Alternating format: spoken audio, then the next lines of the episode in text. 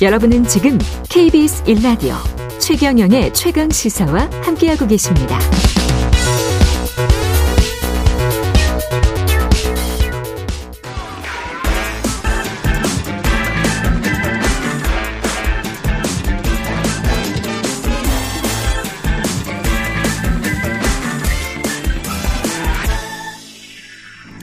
네, 한 번 더 뉴스 시간입니다. 오늘은 한국경제신문 최영창 기자와 함께합니다. 안녕하십니까? 안녕하세요.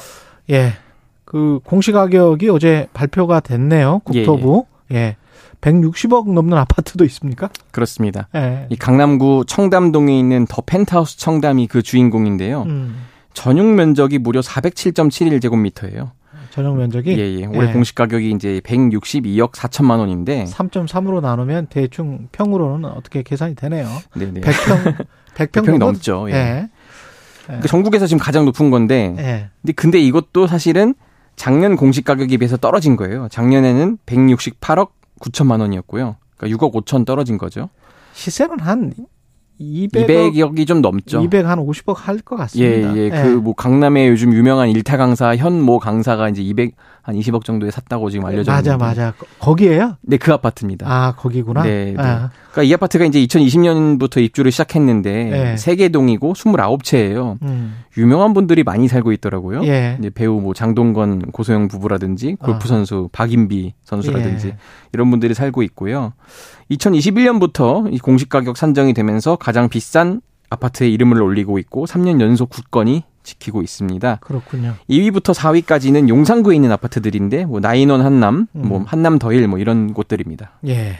그 어떤 점들이 눈길을 끌었습니까? 어제 발표된 내용 중에? 예, 일단 평균적으로 보시면은 공시 가격이 작년보다 18.61% 떨어졌습니다. 평균적으로 예. 보면 그러니까 2005년 공시 가격 제도가 도입된 이후 최대 하락폭인데요. 음. 물론 집값이 떨어지고 있기도 하고 뭐 이번 정부에서 뭐 현실화를 하겠다면서 좀 낮춘 것도 있고요. 예.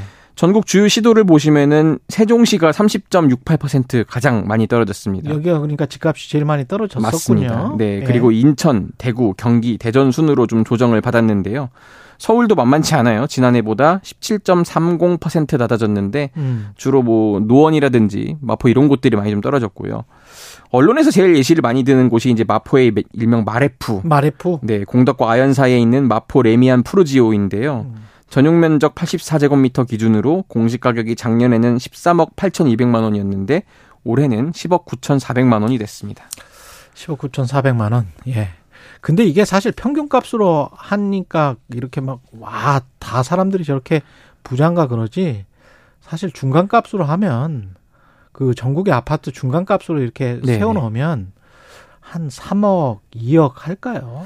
맞죠. 예. 그런 곳도 많습니다. 이게 좀 예. 서울에 좀 편중돼 있다 보니까 그렇죠. 이게 그, 런 전반적으로. 평균은 확 올려놓기 때문에 네, 네.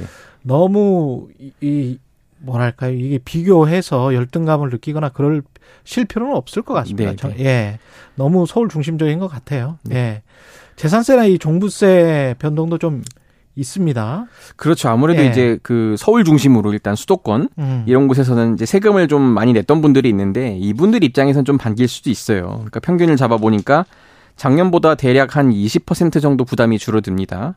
제가 아까 그 마래푸를 예시로 들어드렸는데 어, 지난해 보유세를 한 412만 원 정도 냈어요. 아까 그분들이. 예. 근데 올해는 160만 원 줄어든 253만 원 정도 내는 것으로 지금 추산이 되고요.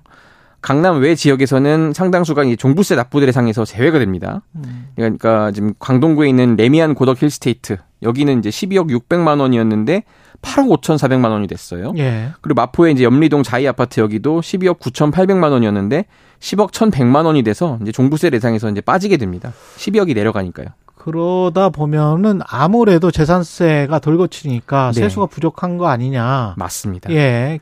지금 그 공시지가 하락으로 한번 좀 계산을 해보니까 올해 세수만 2조 5천억 원 정도 가량 줄어든다 이렇게 지금 알려져 있어요. 음. 그래서 나오는 대안이 뭐냐면은 유류세 감면 혜택을 좀 줬던 거를 이제 줄이고 유류세 감면 혜택을 줄인다. 네네. 그리고 종부세 세율을 좀 조정하는 방안 이런 게 이제 아직 검토입니다. 아직 예. 확정된 건 아니고 검토 단계인데 이 올해 공정시장 가액 비율이 아직 논의 중이거든요. 예. 이 공정시장 가액이 뭐냐면은 음. 재- 종부세나 재산세 이런 보유세의 과세 표준을 정부 재량으로 일정 범위 안에서 조정하는 일명 할인율이에요. 그렇습니다. 그러니까 쉽게 얘기해서 수치가 높으면은 세 네. 부담이 커집니다. 음. 그래서 지금 기재부가 지난해 과도한 종부세 부담을 줄이기 위해서 이 공정시장 가액 비율을 100%에서 무려 60%까지 낮춥니다. 음. 근데 이제 이 비율을 60에서 100% 사이에서 좀 시행령으로 조정을 할 수가 있거든요. 예. 어쨌든 지금 정부는 올해 부동산 가격 하락 이런 때문에 평시 수준인 한 80% 정도로 되돌리는 방향을 검토하고 있습니다.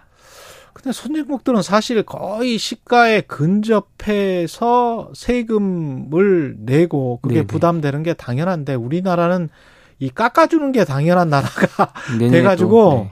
좀 이상해요. 저는 이 보도들 볼 때마다 이게 맞나 싶습니다. 그리고 종부세나 재산세 이 뭐 10억, 20억짜리의 자산을 가지고 있는 사람들이 사람들이 조금 이게 저 세금 덜 내고 유류세 감면 혜택을 줄이면 그러면은 그 트럭 운전하면서 유류세 혜택 받던 분들 서민분들은 오히려 종부세는 혜택 주고 그리고 서민들은 불이익을 주고 부담이 될 수 있죠. 예. 이거는 좀 생각을 해봐야 돼요. 우리가 남이 내지 않으면 부자가 내지 않으면 가난한 사람이 내는 게 세금입니다.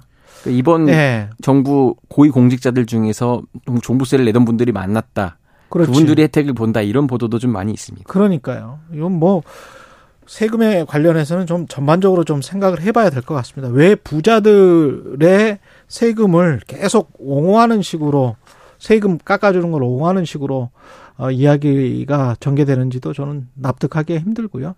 외국인 가사 도우미에게 최저임금을 적용하지 않는 법안을 발의했다가 조정훈 의원이 예. 이걸 철회했죠. 철회했고 다시 좀 재발의를 했습니다 지금. 재발의를 또 했어요. 네. 예. 그러니까 이게 가사 근로자법 개정안인데요. 예.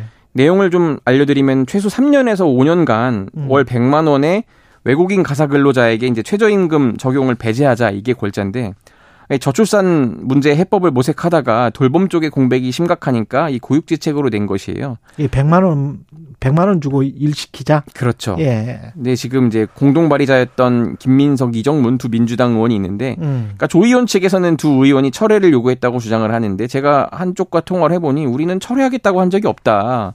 왜 우리 탓을 하느냐 이렇게 좀 말이 엇갈리는 상황이고 예. 어쨌든 어제 오전엔 철회된 상황이었는데 오후에 다시 국민의힘 조수진 권성동 의원이 발의자로 참여해서 재발의가 됐습니다. 이게 원래 싱가폴 모델을 바탕으로 추진하려고 했던 거죠. 예, 맞습니다. 예. 지금 싱가포르는 1978년부터 저임금 외국인 가사 근로자 제도를 도입했고요. 문제가 엄청 많았습니다. 예. 예. 이거 도입하고 나서도 싱가폴에서도. 아무래도 예. 이제 인종차별 가사 노동 착취다 이런 주장도 있어서 음. 시- 현실화되기는 좀, 당, 좀 어려워 보이긴 합니다. 사실 말레이시아, 필리핀 뭐 이런 나라들하고 싱가폴하고 감정 싸움을 많이 하게 된 게 이 가사 도우미 때문에 그래요.